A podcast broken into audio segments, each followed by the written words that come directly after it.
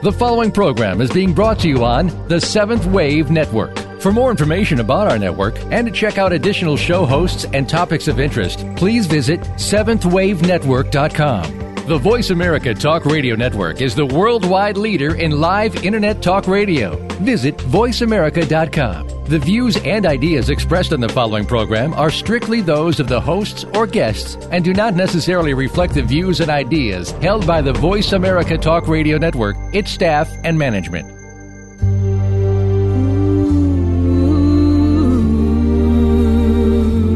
Welcome to Conscious Evolution Radio with your host, Ann Gelsheimer. We are entering higher levels of consciousness with both old and new spiritual technologies to help us be the people we've always dreamed of being. We can make the choice to evolve in consciousness and become the change the world needs today. Now, here is Ann Gelsheimer. Hello, this is your host, Ann Gelsheimer, and welcome to Conscious Evolution Radio. How many of you, perhaps since childhood, felt powerfully drawn to the sacred sites, gods, pharaohs, and profound esoteric teachings of Egypt. I know I did. That is why I'm so excited that Normandi Ellis has agreed to be my guest today on Conscious Evolution Radio to discuss her latest book, Imagining the World into Existence, an ancient Egyptian manual of consciousness. Normandi Ellis is an arch-priestess of the Fellowship of Isis and facilitates an Hermetic mystery school. She has led many trips to Egypt and has written various books on Egyptian myth, ritual, and magic, including Imagining the World into Existence. Also, other titles included Invoking the Scribes, Feast of Light, and Dreams of Isis. Her book, Awakening Osiris, is considered a spiritual classic. Normandi and Nicki Scully have just completed a new book called The Union of Isis and Thoth, Initiatory Practices in Ancient Egypt. This book is the culmination of 20 years of work with Nicki in the Egyptian mysteries. So Normandi, welcome and thank you so much for joining us on, on this radio program. Thank you so much, Anne. It's really good to be here. So I wonder if we could uh, just back up a little uh, to the biography I just shared about you. I said that you were an archpriestess of the Fellowship of Isis and that you were leading an Hermetic mystery school. Could you tell us about that? Yeah, a Hermetic mystery school, yes. Um, the um, What I do is I teach classes uh, in um, various uh, methods of coming to understand the ancient Egyptian uh, priestesshood, I guess would be the way to explain that. And I do a lot of work with people who are interested in uh, inscribing and learning to understand uh, their own Book of the Dead. We work with uh, the ancient texts and we try to um, use the tasks that the, that the ancient priesthood used for us to understand our own lives through the symbols and the and the hieroglyphic thinking of, of the ancient Egyptians. Um, we do a lot of work with um, exploring the nine spiritual bodies in the ancient Egyptian tradition. Um, some we know about the Ka and the Ba, but there are other hidden realms that are in the astral, and we talk a little bit about that. Um, I teach people how a little bit about how to read and write in hieroglyphs, and um, I've led classes in astrology, in um, metaphysical ethics, in creating books of shadows and light, and a number of other things that you know as one begins to uh, work more and more with the realm of spirit would have an interest in doing. So, Normandi, how, how did all of this come about? This is so fascinating to me. What were you, did you feel that you had any past life mystery or uh, memories as a oh, child? Yes, or? yes, absolutely, yes. Um, yeah, of course, you don't really realize that you're having a past life memory until, in retrospect, you look back and say, "My gosh, I was doing this my whole life," you know.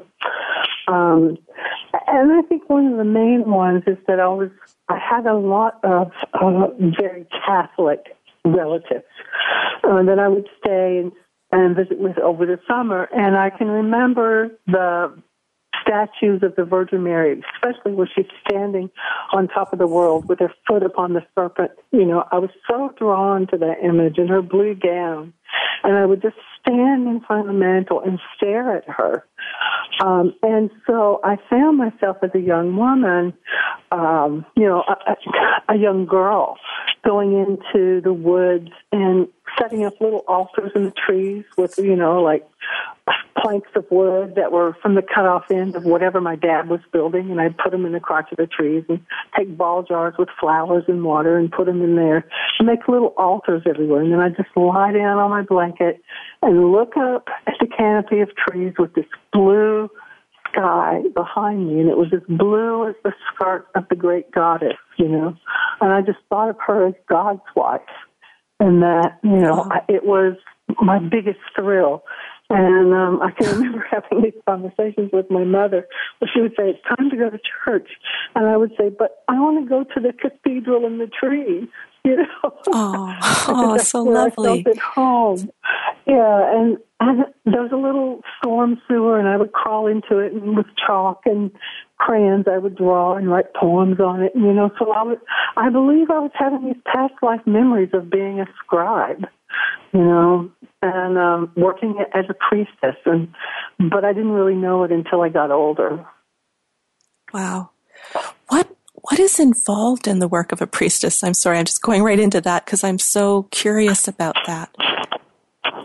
Well, I think I think, um, and it's very interesting that you ask me this because I've had um, a very solitary life as a priestess uh, because there are not very many people who understand the work of a priestess until you join another group of people or find your your community, you know. So I think a lot of people end up becoming solitary priestesses to start, you know. And I think that they, um, the main thing and the main way to start is to find uh, an image, um, an icon that you really resonate with and that you would want to spend some time with. Um, and it's not that the icon is the holy thing, but whatever your consciousness, everything is filled with spirit. And so whatever your consciousness is able to focus on brings that energy into that particular object. So I focus on, you know, a candle flame in front of a statue of Isis and that's where I want to bring in that feminine energy into my life. And so I'll do meditations there. That's the first way it starts. You know, okay. um, you begin to uh, open a book. I think, I think um, beginning to have those conversations with the divine and recording them, uh, really listening to the sound and the voice, you know, uh, of the divine as it moves through you, is a great way to really initially start. Um, now, some people will say, well, I, I would like not to work silently because I, I don't trust what I'm getting, so I want someone else to mm. sort of walk with me. Um, right. And so that, that's a perfectly logical way to do that. And there are many uh, members, many clans in the Fellowship of Isis where a person might want to uh, find someone to teach them, someone to instruct them, someone to whom they can ask questions. I would say uh, for me, it became it became uh, the strongest part of my life when I began to see that there were festival days that I could celebrate, you know, in the same way that there are festival days through any kind of other religious calendar, that I needed to follow the ancient Egyptian calendar for myself. And so there are feast days that I follow through and things that I do on those particular feast days. And, um, oh gosh, I can remember waking up one morning when, um, Lady Olivia Robertson, who was the uh, arch priestess of the Clonegal Castle Fellowship of Isis, the international. You know, she was like the main mother of of a lot of different priestess clans. And um, she was passing into spirit at the age of 96, I think. I had been many different fellowship celebrations with her in California and in Chicago. And um, oh, it was just lovely. She was a painter and a dancer and just the most wonderful example of a woman filled with Isis. She she was she embodied mm-hmm. Isis. And I Beautiful. loved her so much. And on the night in which she was dying, I, I woke up out of a a dream in which she had come to me and said, What will you do for the fellowship of Isis? And I said, Lady Olivia, whatever you ask me to do, I will do. You know, and then I woke up and then later that morning I found out that she had died. And I thought to myself, okay, so what is it that she wants of me? And one of the things that occurred to me was to begin in the community where I live in Indiana to create a more conscious gathering of women who are interested in the God. It's kind of like the way uh, Linda Star Wolf got her message that she was to build uh, Isis Cove, or Nicki Scully got her message that she was to build the Temple of Thoth on her property. I received the message that I was to begin to create this this school on my property, but I had no idea how I was going to do this. This was like just last year. Um, and oh, wow. then, yeah, so come to find out now, uh, I was contacted by the Terra Clan of the Fellowship of Isis, and they um, had let me know that I had become been inducted as an archpriestess. There's a ceremony that still needs to happen, but you know, it was like, okay, that was a validation that after I had said yes to Lady Olivia that this was going to happen, that it is indeed in the process of happening. That's beautiful. And so, wow, and it's so new, so it's really hard to say where it's all going to go. Yes, that part of it. It is hard to say where it's all going to go. And and as I said, I had been for many years solitary, and yet people would say, "Oh, your book has done this," and you know, and your your other book this, and you know, and I would teach in very various places, but I did not have my own um, home temple. You know what I mean? And so now I'm yeah. feeling that that I'm creating that now. Um, so it is going to be brand new, and yet it's going to be a place where I can do all the things I've done outwardly in one single spot now. So that'll and be so. The are you anticipating then so people would travel there and, and perhaps study with you? Yes, I am. I am. There's a that's where I wonderful. live is in an intentional community, and there's a hotel right there, and there's you know meeting rooms, and so it's it's not been built as a place for the goddess, but it has been built as a place for spiritualists, and so I will be able to bring people into that community and um, kind of marry the two for them the way that I've married it within myself, you know. That's that's wonderful because I know as I was reading your book, I was really touched not just by the words but the energy of the book. I mean, it, it's like you became a conduit for me to uh, the the power of of the ancient Egyptian teachings that are still there, is still so accessible if we just know how to make that contact. Right. I'm wondering if if you could tell us what it was like for you uh, when you first went to Egypt, because with your soul connection to Egypt, it must have been quite an amazing experience to actually stand there physically in this lifetime. It was. It was. It was. Um, it was under strange circumstances. I was to have met a friend there and the friend was in uh, a really horrible accident in Pakistan, and uh, really was in a coma for three months. And so I already had my tickets, and I went to Egypt. I had just published Awakening Osiris. I had never been to Egypt before until after that book was published. You know, I had lived Egypt for 10 years, but I had not traveled there. And so getting off the plane, I mean, I just, I wanted to stop and kiss the ground. You know, it was just wow. the most amazing experience for me. And, um, but, you know, not knowing the culture or anything, I was sort of at the, of the people who were driving me around, you know, and, and, um, it was, sure. I became immersed not just in the temples, but in the culture of the people and realizing how ancient, you know, some of the same things that they would tell me were things that I had understood ancient Egyptians thought, and yet these modern people, you know, people in 1991, were still thinking and saying and doing some of these same things. Only, you know, uh, it's kind of like it's kind of like uh, this is the way grandmother always did it, so this is how we're doing it. You know what I mean? That's amazing. Um, it was nice to see a culture that was still alive um, in that way. Uh, it the places where I went, I had um, I had a, one of those moments where um, I was uh, attacked by the Pharaoh's curse, you know, and so I spent three days being very ill in the boat, um, throwing oh, up, and it was pretty bad.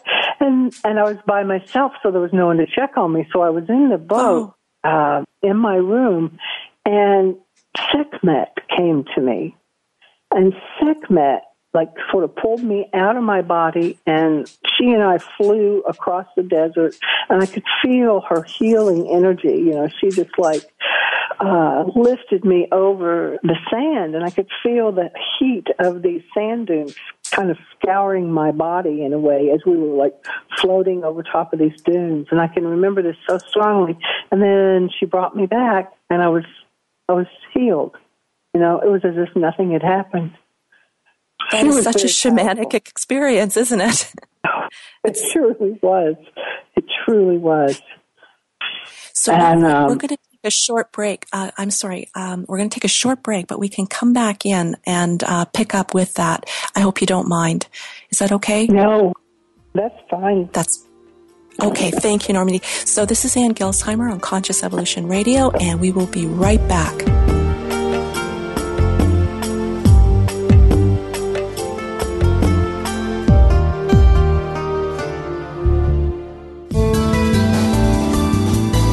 The Voice America Seventh Wave Channel.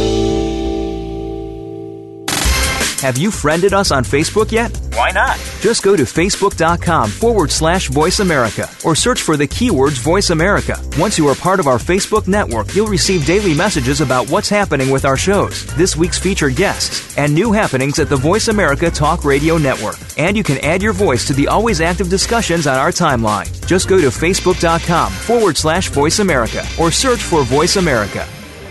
Tune in to Spirit Speaks every week for advice just for you that is channeled from divine source.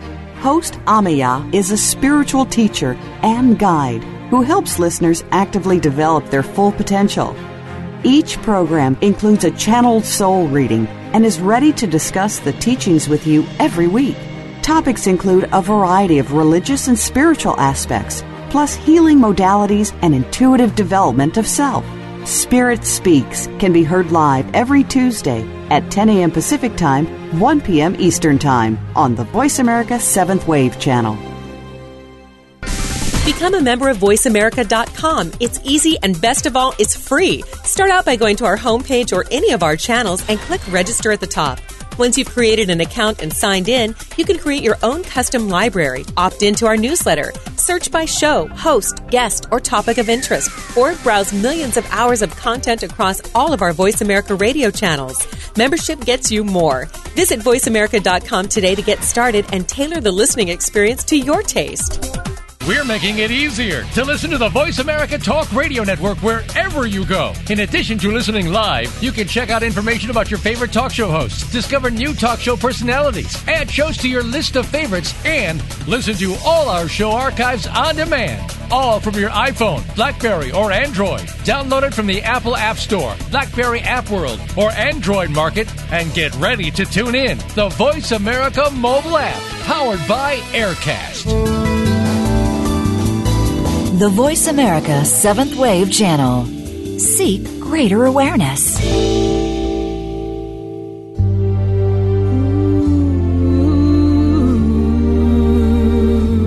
You are tuned in to Conscious Evolution Radio, and we love to hear from you. Please send any questions or comments about the show via email to consciousevolutionradio at gmail.com. Again, that's consciousevolutionradio at gmail.com.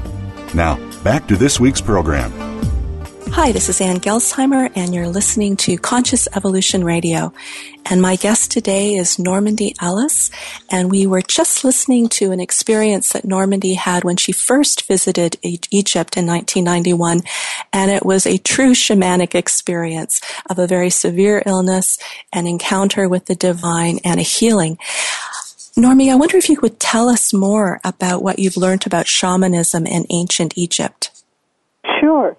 Um, from what I can understand uh, in all the readings that I have done in the ancient uh, Egyptian pyramid text, which is from the Old Kingdom, the oldest uh, religious text that we have uh, of any discipline, really, even older than Sumerian texts, there were shamanic experiences in which um, a person who was undergoing initiation, and in usually in the ancient Egyptian, it was the pharaoh himself or the next pharaoh to be, would undergo a, a death in life experience in which they were um, basically mummified. They they weren't fully mummified, but they were wrapped in a shamanic uh, induced state and pulled on a sledge through the sand, just the same way they would pull the, the coffin in the sarcophagus up to um, the pyramid. And then that person would be left inside in their shamanic state um, for three days, uh, after which time they would awaken uh, in this darkened place. Um, and then they would find a way to uh, turn a light on, you know, like a, not a candle. I think they had oil lamps. And then the glyphs that were carved upon the pyramid text would be basically the text of their own transformation. They would read them as ways either to uh, go up the ladder of consciousness in the same way that we hear stories of, you know, uh, Jacob's ladder up into heaven, and he sees the angels coming up and the angels going down, and and um, it's that same consciousness of climbing and ascending a ladder into heaven, um, or a staircase, if you will, like the step pyramid. The pharaoh would climb up the staircase to commune with the ancestors and to speak with uh, the master teachers um, to find out what the plan was for the culture. So it was not just a personal experience, it was a shamanic experience to download the divine plan, which it, to me is really fascinating because, you know, we're so involved in the individuation of the personal experience, and yet this was to find out what is it I need to bring my culture, uh, what were my ancestors working toward, and how do I add to that so that I can bring that consciousness back down and continue the pattern. And that goes a long way toward explaining why the ancient Egyptian culture lasted 3,000 years. You know, it was not oh, yeah. Simply the personal, it was the communal experience of trying to bring this information back down. Um, and all of the pyramid texts uh, in the Pyramid of Unas point toward that, point toward finding a way to have communion, you know, a true, like, you know, in the Christian sense, they call it the body and blood of Christ, but this is like being able to partake of the divine nature of the gods themselves. Um, and so that we can pull that energy back into ourselves. Uh, and if you saw everything in the world is holy, then that's what you're doing. You know, you are partaking of divine substance and pulling that knowledge back inside you. And so that would make an incredible difference in the way you perceive the world. Um, well, it would. And, and with that deliberate conscious intention to connect with the divine and align with the divine will, a greater service rather than just service to self, that, what a, what a spiritually infused leadership that could be. Right. Well, that was the, that was the goal, but as we know about politics, not everyone was yes. able to attain it. right. But that was the goal. Were there particular periods in Egypt that you feel really exemplified that in a in a purer way? Well, you know, um, and I can't tell when I say this if it's because it's true or if it's just because I must have had some past life experience. But I'm very, very sure. drawn to the old kingdom.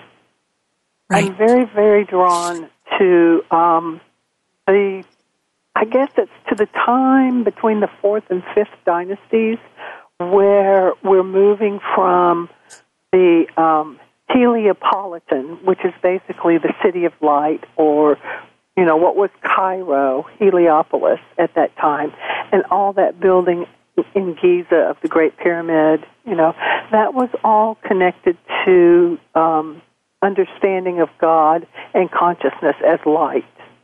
You know, um, and uh, I wouldn't say it was raw consciousness. It was more uh, the god um, Atum, who was the the um, one who spoke the word uh, and spoke the world into being. And then it moves into um, the fifth dynasty, and Memphis, the city of Memphis, becomes more important than Heliopolis. Mm-hmm. And Memphis is the god Ptah, who also speaks the world into being. So there's a similarity there.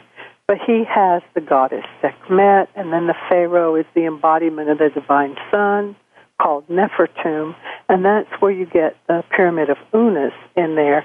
And that's at that point you have the text being inscribed upon the walls of the tomb. There's nothing inscribed in the fourth dynasty, and then the fifth dynasty is when it starts. So those I was really. Mm-hmm.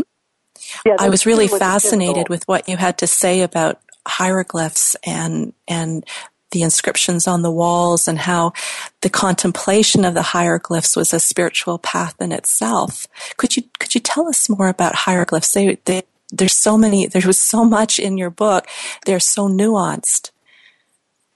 Yes, they. Um, well, it's hard to explain in, in just a few words, but they they sure. function as as uh, symbolic content as well as phonetic and vibrational content as well as image and symbol.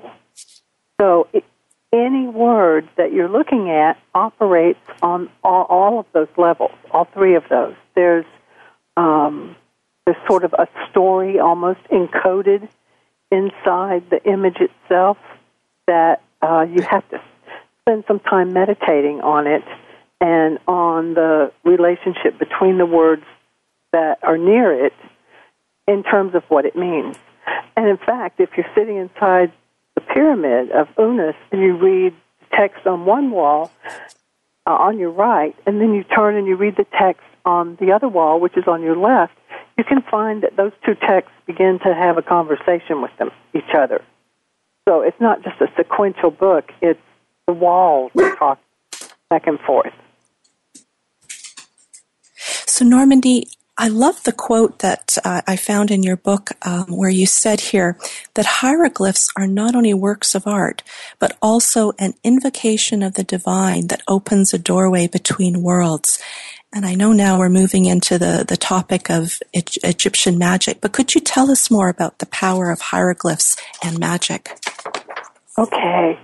Um, the, as I was mentioning before, the hieroglyph will work on a number of ways. It uh, works vibrationally as one of the ways, so that the repetition of a, a particular word um, with an invocation of the sound of that word can create uh, resonances um, that take you into deeper space in, in, terms of your meditation and sometimes into trance states. Now, the trick to that is that you have to practice with those words and those languages in order to know how that resonates inside your own body. Because the Egyptian hieroglyphs don't always have the exact same vowel sounds written in them. It's like the Hebrew language where the vowels are hidden, so right. that the magic is kind of hidden. Um, and so uh, when you begin to pronounce a language, you're having to learn it from scratch in a way. Um, but the repetition of the sound will set up a certain vibration for yourself. Um, now, certain glyphs, like the glyph of the dung beetle. You know, um, and that's the one I always like to use and talk about so that it's understandable for people. Uh, there's a line in one of the uh, books of the dead, in one of the chapters that, says, and I'll try to pronounce it, Nukpu in Kepera, Kepere, Keperu, Nukpu Imrea. And it means, it means, in the beginning, I became the becoming, being what I created. And so you have an image of the dung beetle as beginning, being, becoming, creating. Um, and so it's all of those things all at once. When you start thinking about, well, what is really the source of, of dung beetleness in a person's life, you know, and you start thinking about right. what that dung beetle means, um, you are talking about a creature that um, lays its eggs inside a ball of cow manure.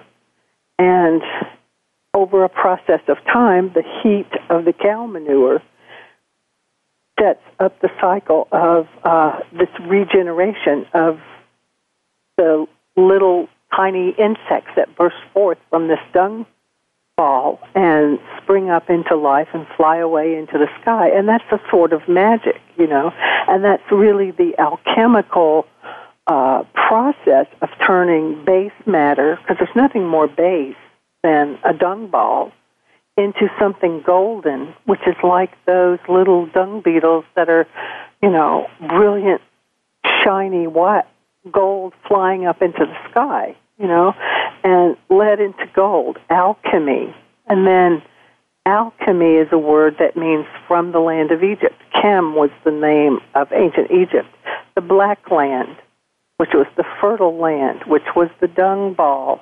And so it's like this whole resonance when you begin to meditate on where that dung ball and beetle comes from and what it begins to symbolize and how many different ways uh, you can look at it. And you can take that into your personal life. Where in my life have I had the base matter? What are the dark parts that I have had to process in my lifetime? And you go and you basically take what has happened and find the seeds inside the dung ball and through a process of uh, meditation and prayer and realization and uh, ritual, you're able to bring that dark place into something that's a form of light and a change in consciousness. And so, but it's all a process of figuring out how that works. You understand that that is something that happens in the divine realm too. Behind every single naos in every temple is an image of the dung beetle at the at the very center of the temple. It's like the it generates the pulse of the temple. It's what creates the energy behind uh, the living statue inside the naos. So, you know, that little symbol can be found everywhere and it is really very potent. And it just depends on how you adapt yourself to using it and thinking about it over a period of time. You know, it really reminded me when I was reading the book of poetry because you can hear uh, what a, an author says on so many different levels, and the symbols in the poetry can evoke personal memories and archetypal memories. So it, it made a lot of sense uh, what you described. I wonder if we could move now to uh, talking about Egyptian magic, because you mentioned that magic is a part of the constitution of our being. And so you mentioned that it, it's part of our heritage as co-creators of our world. Could you talk more about this? Mm-hmm. Yeah, um, I always like that. I like to remind my Christian friends of the uh, place in the Bible where uh, they're looking down upon creation and God says, it says God says, let us make man in our own image. You know, and so it's like these multiple layers of divine being are making humankind in multiple layers of divine being. And so that idea then that we're always and at every moment part of the spark of the divine, and that each one of us, even people that we don't like necessarily, are part of those sparks of the divine. Um, but not everybody recognizes it.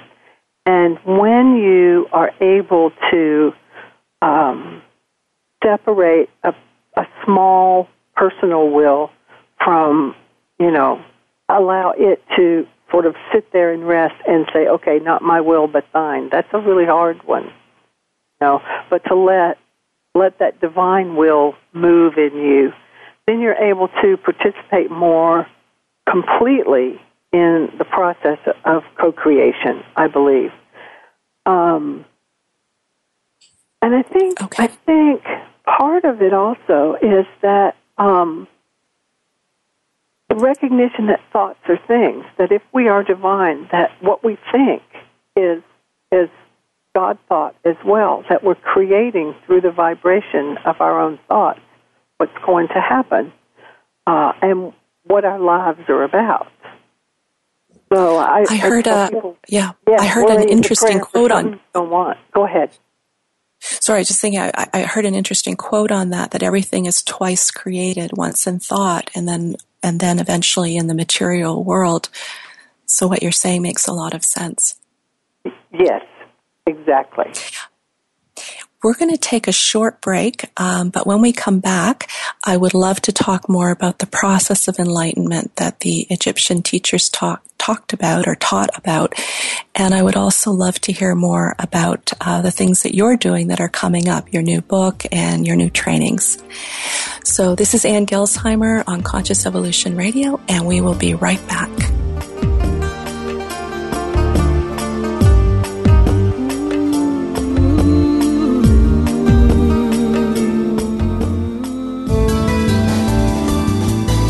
Invite meaning and inspiration to your life. This is the Voice America Seventh Wave Channel. Follow us on Twitter at VoiceAmericaTRN. Get the lowdown on guests, new shows, and your favorites. That's VoiceAmericaTRN. On the program Inside Out, our outsides match our insides. Join host Beth Green along with co host James Maynard for an insightful weekly journey that lets us all be real with no boundaries. We'll discuss current events, interview amazing guests, challenge old ideas, and see ourselves and our world more clearly. It's about you as much as us. So you're invited to call in, write in, and most of all, tune in. Listen for Inside Out, live every Tuesday at 3 p.m. Pacific Time, 6 p.m. Eastern Time on the Voice America 7th Wave channel. Days, everyone is looking for information on staying young, healthy, and fit. The Voice America Health and Wellness Network is here to help you on your quest to better health and a better you. We talk about everything from diet, fitness, and aging to substance abuse, personal growth, mental health, and much more. Learn from our experts who cover health and wellness from traditional and holistic perspectives. Tune in to the Voice America Health and Wellness Network. Healthy living starts here. Being Here with Ariel and Shya Kane is an ordinary person's guide to modern day enlightenment. This show is an exciting exploration which opens the door to living in the moment. Don't miss Being Here. Tune in every Wednesday at 9 a.m. Pacific, 12 noon Eastern with Ariel and Shya Kane, right here on the Seventh Wave Network. Have you had a chance to check out Voice America's online magazine and blog, Press Pass? If you love our hosts and shows, check out articles that give an even deeper perspective.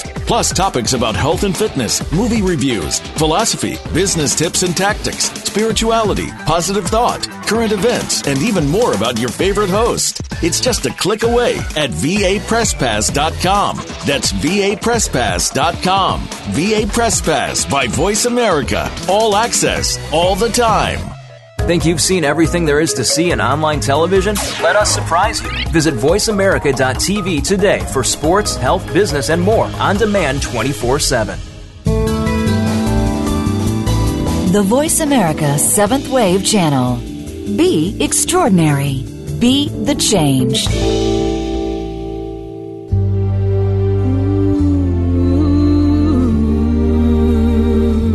You are tuned in to Conscious Evolution Radio And we love to hear from you.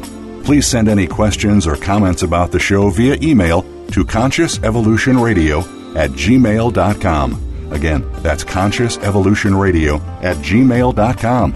Now, back to this week's program. This is Ann Gelsheimer, and welcome back to Conscious Evolution Radio.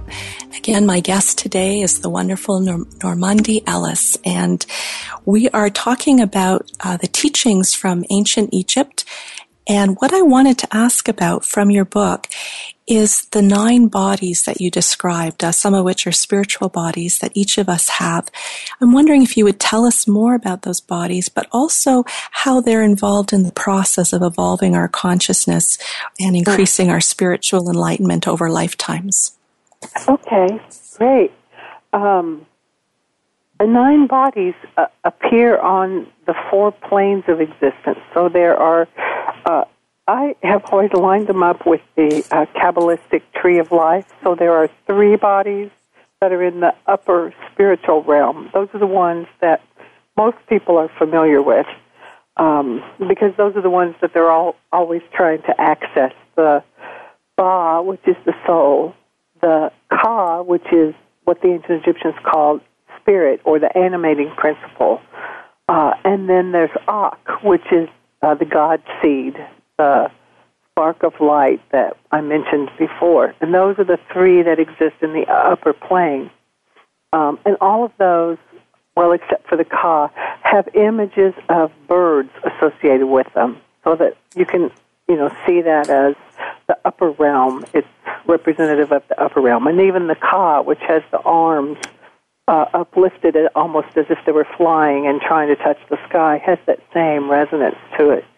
Um, and then there's a level down, which is the mental plane, just below that. And there is um, the, what's called the name, as your sacred name, as one of the bodies. Uh, there's an ancient um, chant that says, God is my name. I do not forget this name of mine uh, and all of the ways in which your name has a certain vibration and resonance to it. Uh, that's called the Ren. And then there's mm-hmm. something called the Sekhem, which is connected to the goddess Sekhmet. And it's your mm-hmm. vitality, your willpower that that is on that plane. And then there's something called the Ab, the heart, the heart that's weighed in the balance at death, the seat of consciousness where our our thoughts and our deeds come to rest eventually. And um, we can talk about, you know, if you want to, we can talk about the weighing of the heart. But that's something that most people understand. Um, you know, when your heart is heavy or when your heart is light. On the third plane down, um, it's the uh, astral plane or the plane of emotion, and you have um, two bodies that are shadow bodies in a way. One is a shadow body that's dark, and the other is a shadow body that's light. Now, I don't want to say the dark one's negative, you know, and the white one is is good. It's not like that. It's more like um, the sahu, which is the light body, is a body of consciousness. It's an emotional uh, and astral body that exists, a body of consciousness that can mm-hmm. come and go at will. Uh, Kaibet is what we call the darker shadow body. It, it actually mean, has been translated as the shadow. And um, it's more like a, in a ghost form or an etheric form, you know. So when someone passes out of this plane and is moving you know, into the next plane and they're rolling up all of their life experiences and they come to see people uh, from their past. The Kaibet is the one that's visiting people, you know, um, a couple of days right. after they've died. If it stays, then it's got problems. But usually everybody's got a Kaibet that comes and goes and can be seen. So, and I, I know you mentioned in the book, just um, as a, clar- a, point of clarification, that although the term shadow is used, it's not equivalent to Carl Jung's idea of the shadow. That's correct, right? Yes, yes. Thank you for saying that. Yes, that is correct. So how? Um, and there's one more on that lower plane that I want to talk about, and it's sure. called. Oh, please. Oh, yeah, it's called the uh, khat, and it is. Um, it's a body that's mostly just a container for everything else. It's kind of like um, would be the equivalent of that uh, gel- the outer casing that contains the gelatinous whatever was the caterpillar before it went into the cocoon. Okay, that's that thing, you know, and it's also Okay. part of our lower astral body. And the one thing I want to say about the astral plane is that you have contact with it all the time when you're sleeping, you know, um, and so you can be conscious. You can use your Sahu body, or you can use your Kaibet body, which is a little less conscious. You know, it's more processing. Where the Sahu is more um, knows where it's going. It's more intentional. So I would say, you know, when you're sleeping and you're lucid dreaming, you're working with your Sahu as opposed to your Kaibet. That's all I wanted to say about that. And would that be true in shamanic journeying as well, that you're working with the Sahu? Yes, in the best of circumstances, indeed you are. Yeah, and that was the Okay. In the best of times. Okay. That's, Now, would you would you talk a bit about their understanding of how we can evolve ourselves uh, consciously, spiritually, uh, moving towards enlightenment? Okay, they believed that. Um, I really liked these old scribes, you know, who read their their books. They were like monks, you know. They read their their books day in day out. They did. They copied these sacred texts for their patrons. They thought about what they were writing. They were uh, healers. They were dream interpreters, and they just worked with these glyphs every single day. And if you do that, and if you believe, as they did, that every single thing that exists exists inside the body of God, you would realize that you're walking around inside God's body all the time. That you can't, even when you die, you can't fall out of the body of the divine. You just move into another level of the experience. And I think that that's Right. Really what what they came to understand as they were working with these texts. Now, that said, they they also had some practical knowledge about the spiritual value of certain other parts of the divine creation, like the plant substances um, or the rocks and mineral substances. And you know, when you when you um, you have someone who's ill and you you create a prescription for them and you write it with ink from certain crushed up herbs that have medicinal properties right? And so you tell the you pray over these herbs as you're creating this. Your intention is for healing your intention is for the highest and best of this person. May all that is good and powerful within this plant come into being in this person's life. And then you dip your reed pen in the ink and you write the prescription, you know, a prayer and a petition to whoever your healer is, Isis, Sekhmet, Sa, Ptah, you know, you write that prescription and the prayer right on their arm with the juice of this medicine plant that you've just crushed up. And then you ask the person to lick it off.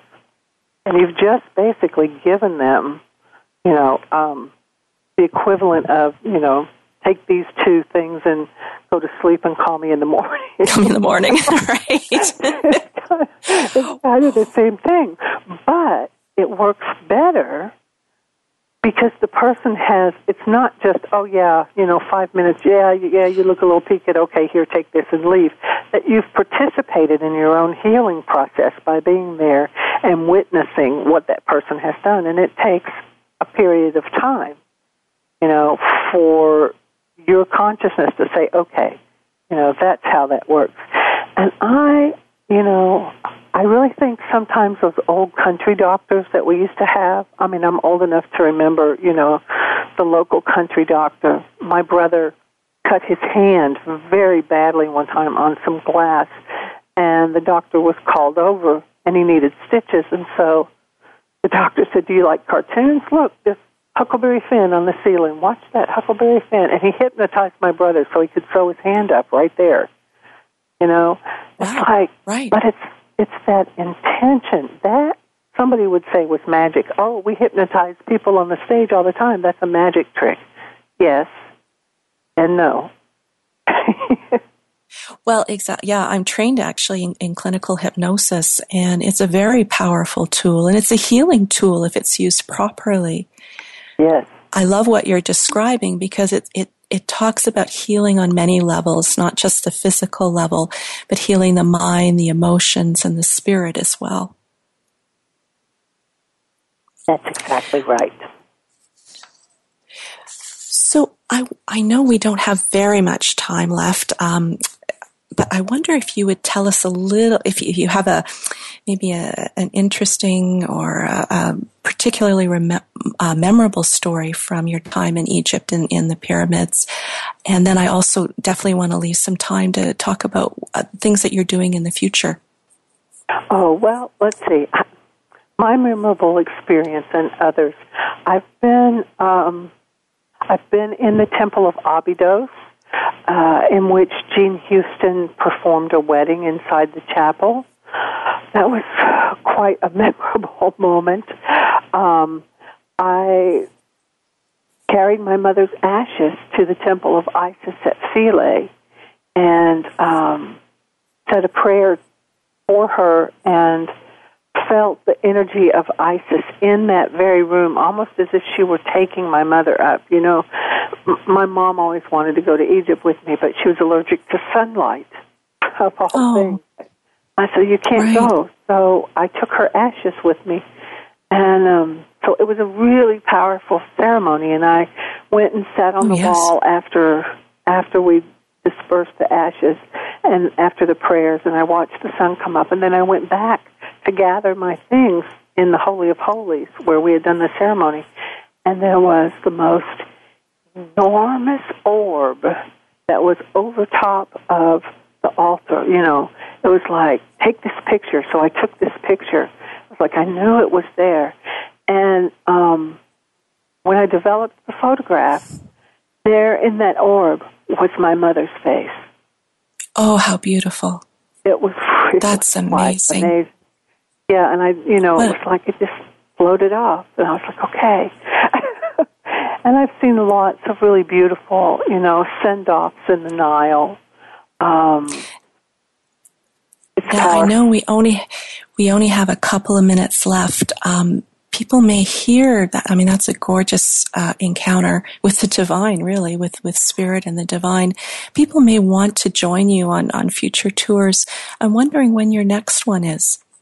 Well, the tour in December is filled at this time. Um, Okay. And I will be going again May 2016. There's information on my website, www.normandiellis.com, and it's N-O-R-M-A-N-D-I E-L-L-I-S. So there's information there. Um, I'll be going with Indigo Ronlov, and she and I have both done trips with Nicki Scully before, so we're planning to do work with dreams and um, writing and poetry and uh, drawing. Um, so we're, it's going to be an intense art dream uh, language experience immersion. So that will be really a lot of fun. You know, because I really think Wow. you go to Egypt and you see all this amazing stuff, and if some way you don't get it down on a piece of paper, it's gone. you know. So Oh, absolutely. yeah, so that's our intention for that trip, and um, we'll, we're planning it now, and um, it's already online. So if you're interested, uh, just drop me an email, or um, you know, you can do that through my website, or you can do that at shamanicjourneys.com. Now, we'll make sure those websites are available on the guest uh, page so people can uh, check that Okay. out. Thank we you. only have a minute left, but I just want to thank you so much, Normandi, for being on the on the program, for sharing this information. It means a great deal to me, and I know to many people who are going to tune in. And I do hope you'd consider coming on again because we really have just barely scratched the surface of what you know. I would love to, Ann. I really would. Thank you so much for having me. Thank you. And this is Ann Gelsheimer on Conscious Evolution Radio, and thank you so much for listening in. Thank you again for tuning in to Conscious Evolution Radio. Please join Ann Gelsheimer for another great show next Friday at 5 p.m. Pacific Time and 8 p.m. Eastern Time on the Voice America 7th Wave channel. We hope to see you next week.